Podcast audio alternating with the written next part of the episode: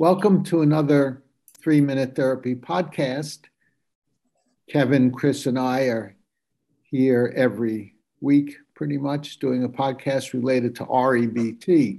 REBT is rational emotive behavior therapy, which is a type of psychotherapy founded by Dr. Albert Ellis in the 1950s and created a revolution in psychotherapy.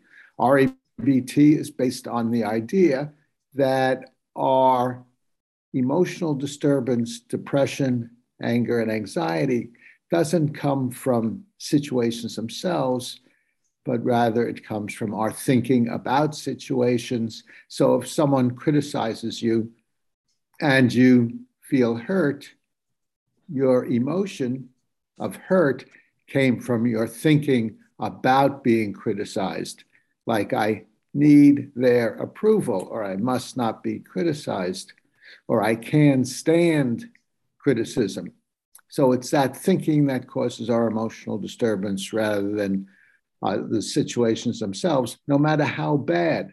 So even in the worst situations, even if your doctor tells you you have terminal cancer and three months to live, and you feel depressed, it's still your thinking. The principle doesn't change no matter how bad or good the situation is. So that's a very powerful idea because if you have disturbed emotions or emotions you don't want to have, then look at the thinking that's causing it and change your thinking. So that's REBT, Rational Emotive Behavior Therapy. This podcast is always related to something uh, that we can get from rational emotive behavior therapy. And I'm here with Kevin Benbow, a REBT therapist in Yuma, Arizona, and Chris Rossini in the wings, who's our tech engineer. And uh, before we go on, Kevin, did you want to say anything else about yourself?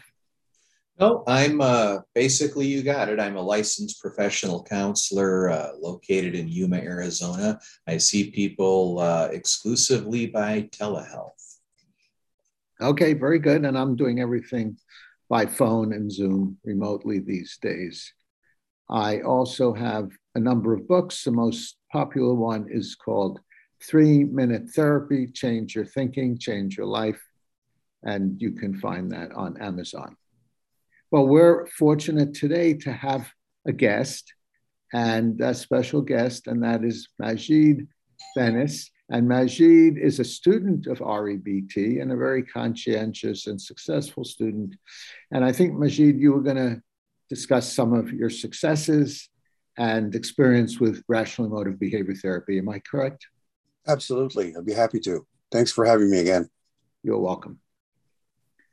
Okay, and uh, so do you want to just give us a brief history? Tell us why you can, why you implemented REBT in your life and how it's helped. Well, why? That's a good question. You've been now almost 11 years ago when I met you. Before I was, uh, well, I was basic, basically lost in the Freudian uh, psychotherapy, or how do you call it? Psych. How do you call it, Dr. Edelstein? Psycho- psychoanalysis, Freudian yes, psychoanalysis. Exactly. Where you sit down on a chair, on a couch, and you keep talking about your childhood, your dreams, your subconscious for years and years and years without with zero results. And even when you go to a psychiatrist, he has the same idea, excuse me, about the therapy and he reinforced what the psychologist who's doing Freudian psychology, both of them, you're in a big mess in the middle with the medicine, with the drugs, and the psychotherapy, psychotherapist. Yeah, and there is no results. You, you feel better in the hour, you feel better after 15 minutes, and the problem is still there. So after I discovered through you, because I had no idea what REBT was until I met you and I read the book. And I always thank God as I'm a believer that he made it happen uh, it changed my thinking. It changed my life, the way I look at problems, the way I look at life in general. And I found it very, very, very similar to my beliefs, the Islamic beliefs, in the Quran, that everything's God's in charge. You can fight with destiny. He's in charge. He's the one who around the universe, not you. And acceptance, acceptance, acceptance, whether it's on yourself, life, and others. And that's how I fell in love with REBT. Yeah, very good. And uh, I'm glad you mentioned psychoanalysis because I had mentioned uh, Albert Ellis created a revolution in psychotherapy, but Majid brings up more about what that was about. And uh, for many, many years, Freud and Freudian oriented therapy took hold among therapists. And the idea was that your, your emotional problems don't come from your thinking, but it comes from your childhood. Your dysfunctional, crazy parents who raised you, you learned it from them. But we know that that's not how emotions work. It was what you told yourself about your childhood that caused your problems, such as I need my parents' approval, or I'm no good because my parents are criticizing me. And then in psychoanalysis, as Majid is saying, uh, you often get a caring, compassionate therapist that helps you feel good, but it doesn't give you any ways or any methods you can use to overcome your emotional problems. Mm-hmm. Mm-hmm. Now, one of the main methods we teach in REBT in looking at your thinking is looking for your demands must, should, supposed to's, have to's, demands you put on yourself, others, or situations, such as because I prefer to do well and get your approval, therefore I absolutely must. I have to do well, I have to get your approval. And if I fail or you criticize me, then I'm no good. So it starts with the demand, the must, and ends with the global evaluation. In this case, I'm no good. Mm-hmm. And that uh, comes from anxiety, that causes anxiety, depression, self pity, and guilt. The second of the three demands is a demand on others, not on oneself. And that takes the form because I prefer you treat me well, therefore you must, you have to. And if you don't, uh, you're no good. And you deserve to roast in hell and I'm going to roast you. So anger is a demand on others. And then the third of the three demands is a demand on the impersonal conditions of one's life. My life must be fair, easy, and hassle free. If it's not, then my life is no good. Um, miser- I have to be miserable and escape from my miserable feelings in drugs or procrastination or even worse, suicide. Mm-hmm. So we teach our clients to up, identify these musts and uproot them. Oh, were you going to say something? So what I was going to mention about from my personal experience with REBT, as we were born with an imperfect brain, and we, whether you suffer from any disorder or not, you always get deceptive brain messages. And uh, as imperfect human when you do from this is my personal experience with my ocd i feel comfortable after months or years let's say months doing the exercise three minute exercise a b c d e f. And i do it and i feel great and i feel powerful i feel i feel above or stronger than my ocd and then i let go I let go, and then I find myself in a hole that you really, really, it is, I want to say impossible. It's possible to get out of it, but it's extremely difficult. And the cause is because I felt comfortable not doing the exercise. Right. So when you say you let go, uh, by that do you mean, Majid, that you do the exercises that helps you feel better and do better, and then and then you uh, decide, well, I'm okay, no reason to do the exercises anymore. And then when you stop doing the exercises, you uh, this is what I want to point return. Exactly, because when you feel better, you think it's it's permanent, which is not. You have an imperfect brain. You, it's like, as you mentioned in your book, you have to floss your teeth in order not to have the cavity. On a regular basis. On a regular basis, every day, if you want to feel better or, or keep it. I, I personally call it the maintenance of, of, of, of REBT. Uh-huh. I have yeah, to do, yeah, right. you know, it says maintenance. In order to keep going, you have to do the, again, it's not a pathological must. It's, it's a rational must. You must do the exercise. Uh-huh. Yeah, You have to. right. Uh, It's a preferential must. Exactly. If you want to get better and often to stay better, pre- preferentially, you Uh-huh. should or must continue with the exercises. And that's true Yes. for most people. There are some people who actually internalize this for good after doing the exercises and questioning their musts and shoulds and contradicting them uh, on a regular basis. But most of all, us imperfect humans find it difficult to maintain that uh, Yes. unconditional self acceptance, unconditional other acceptance, and unconditional life acceptance. So we keep practicing the exercises. I like Yes, to but- encourage. Oh, I'm Yeah. sorry.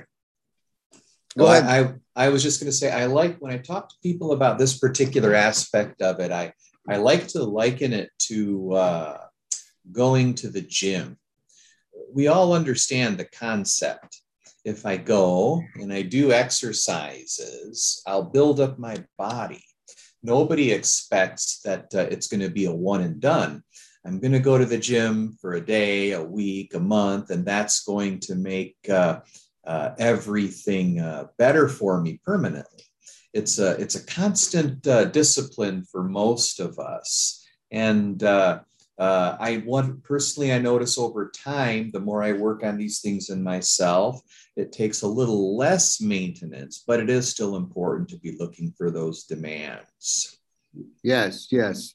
And uh, along those lines, I've given myself the lifetime assignment to write out three minute exercise twice every day, which I do early in the morning. And that's the A, B, C, D, E, F uh, exercise, or someone, sometimes it's called the ABCs, write out the ABCs on a regular basis. And that's why I'm so sane. I do it twice a day. So that tends to keep the musts and shoulds at bay. And I want to mention something, Dr. Edelstein and Kevin, that with people who are suffering or have uh, OCD disorder, it's even more because your brain believes the wrong messages. So you have to, in a good way, you have to do the exercise even more than you. You, as a therapist, successful therapist who's well known, you do it twice a day, let alone somebody who suffers from OCD. He needs five or six.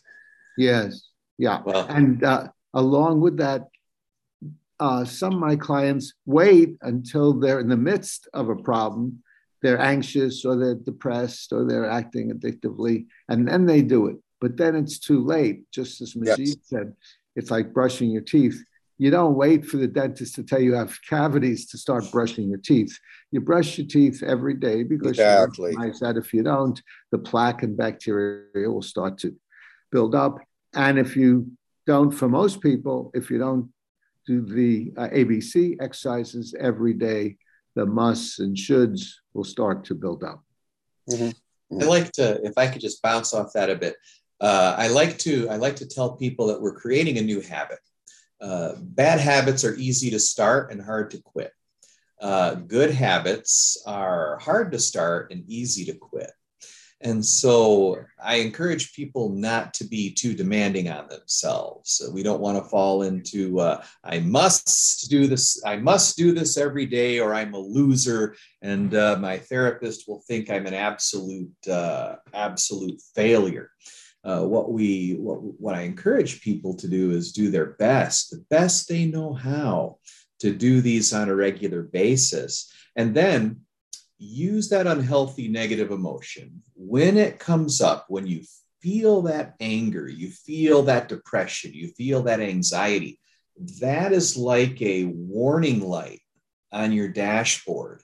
The Mhm. problem isn't really the emotion. That's the, the emotion is simply the byproduct of the irrational thinking, any more than the warning light is a uh, problem is is the problem it indicates a problem of course unhealthy emotions can bring bring about other problems but we're looking for the root and that's that's in the uh, in the irrational thinking yeah i agree yeah. with you yeah go on Majid.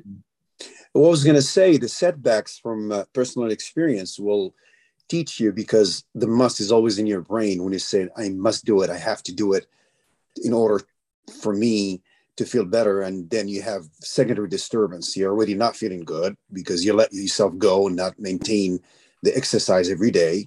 And then the secondary disturbance i must do it. But the setbacks will teach you. For example if i miss or i'm missing days like oh majid oh you're going to suffer. You're going to survive it as you survived before but it's better not to. It's painful. Let's do the exercise. The setbacks will teach you to get rid of automatically get rid of the musts because you don't want to you don't want to be in the hole again. Nobody wants to be in the hole of the ocd yeah, yeah, that's a good way to put it. That when you feel anxious, depressed, angry, act addictively, obsessively, use that as a red flag, as Majid is saying, to remind yourself it's time to get back to my uh, three minute exercises on a regular basis. Mm-hmm. One last thing I'd like to mention uh, that I found interesting, and that is uh, Majid mentioned uh, he's a follower of Islam. And uh, through that, I came across this uh, a website called IslamicSunrays.com. IslamicSunrays.com. And I was struck by the similarity, some of the similarities between Islam and REBT. So, a lot. Sorry to interrupt you, Dr. Edelstein. It's a lot of, sim- I mean, I can say as a Muslim, 95, 98%. Yeah, yes. And I just to document that, uh, I came across uh, this website, IslamicSunrays.com, and here are some of the things that the author says on it. Uh, and it comes from Islam. If you've harmed someone, forgive yourself. Don't carry guilt and shame around in your heart like a poisoned dagger. Constant regret for the past is a waste of spirit. You are not an angel, nor am I, nor any human being on this earth. It's part of Allah's plan that you commit sins and He forgives you. Don't despise yourself, forgive yourself. It's okay to let go of the past. Tomorrow is a new day. Wake up and do your best every day. Be peaceful and strive to be happy.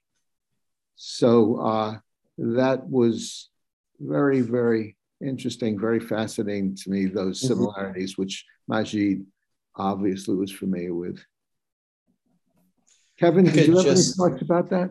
Yeah, uh, that's that's really uh, that's really interesting years ago when I started, I, I set up a, a Facebook uh, account for uh, my practice, uh, cognitive therapy of Yuma. I was really surprised that some of the first uh, followers and people who liked it were from uh, the Arabic speaking world or from that part of the world, from Egypt, from uh, all these other places. And that really, really surprised me. Uh, one thing that dawned on me is that those of us who practice these kinds of therapies, we tend to leave other, we tend to leave people's religious beliefs alone. And sometimes we can find, uh, we can find things that parallel uh, what we're teaching in uh, different scriptures. Uh, for example, uh, I have a background in the Bible and with my uh, religious clients, I find it resonates with them to uh, use certain passages and uh, uh you know show how uh, these basic principles have existed for a long time. Uh-huh. uh-huh. Yes, yes. And but uh, the beauty, the beauty of REBT, but I fell in love with REBT because the Quran has no shoulds or must. You have a choice. Mm. Yes, there is hell and heaven, but it's your choice you want to there is consequences but there is no must. You must die as a muslim or you must go to hell or you must go to heaven. No it's your choice. There's yes, a punishment but it's your choice. There's yeah, no must your choice. what you're going to do. Are you going to have another drink or not? That's your exactly. choice. you're yeah. going to go shoot heroin or not. That's your yeah. choice. Yeah. Yeah, Jeffrey Schaler wrote a book called Addiction is a Choice. Um, I've heard the expression that the drug has hijacked your, your brain. Well, I'm afraid it doesn't work that way. Your thinking has hijacked your brain. No drug can hijack your brain, hijack your brain. It could make it more likely and more of an influence on acting addictively. But the bottom line is it's your choice. Sometimes it's very, very difficult to make that choice, but it's still your choice. Yeah. It can be so difficult, it seems to to us like there's no choice. That's right. not the reality. It seems like there's no choice, but there is a choice. Yeah. If we can just get through it.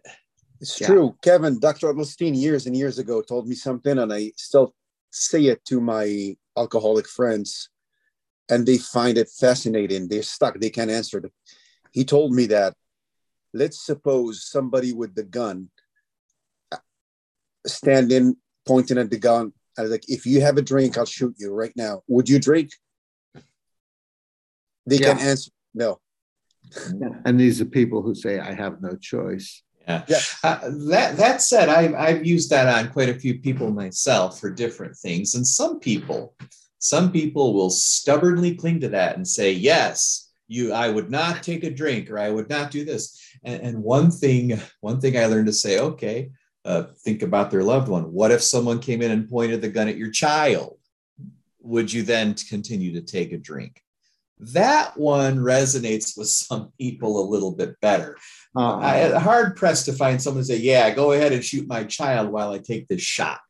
Yeah. So in the first instance, Kevin, you were saying that they would agree that if a gun was pointed at them, they would they would not drink, or they were saying they still would drink. They they say they would still would drink. Oh, uh, I haven't come across any people like that. Oh yeah, yeah. I've had them say say things but if I but if say things similar to that, but if I'll if I move it to a you know their child, their spouse, right, whatever, right, suddenly right, it's like okay, yeah, I could do, and it's a broad range of things. Like I could do my studies and focus if someone yeah. pointed a gun yeah. at my kid's sister. Not me though. If you point a gun, I, I, think that's really BS. I think if it really happened, they really would.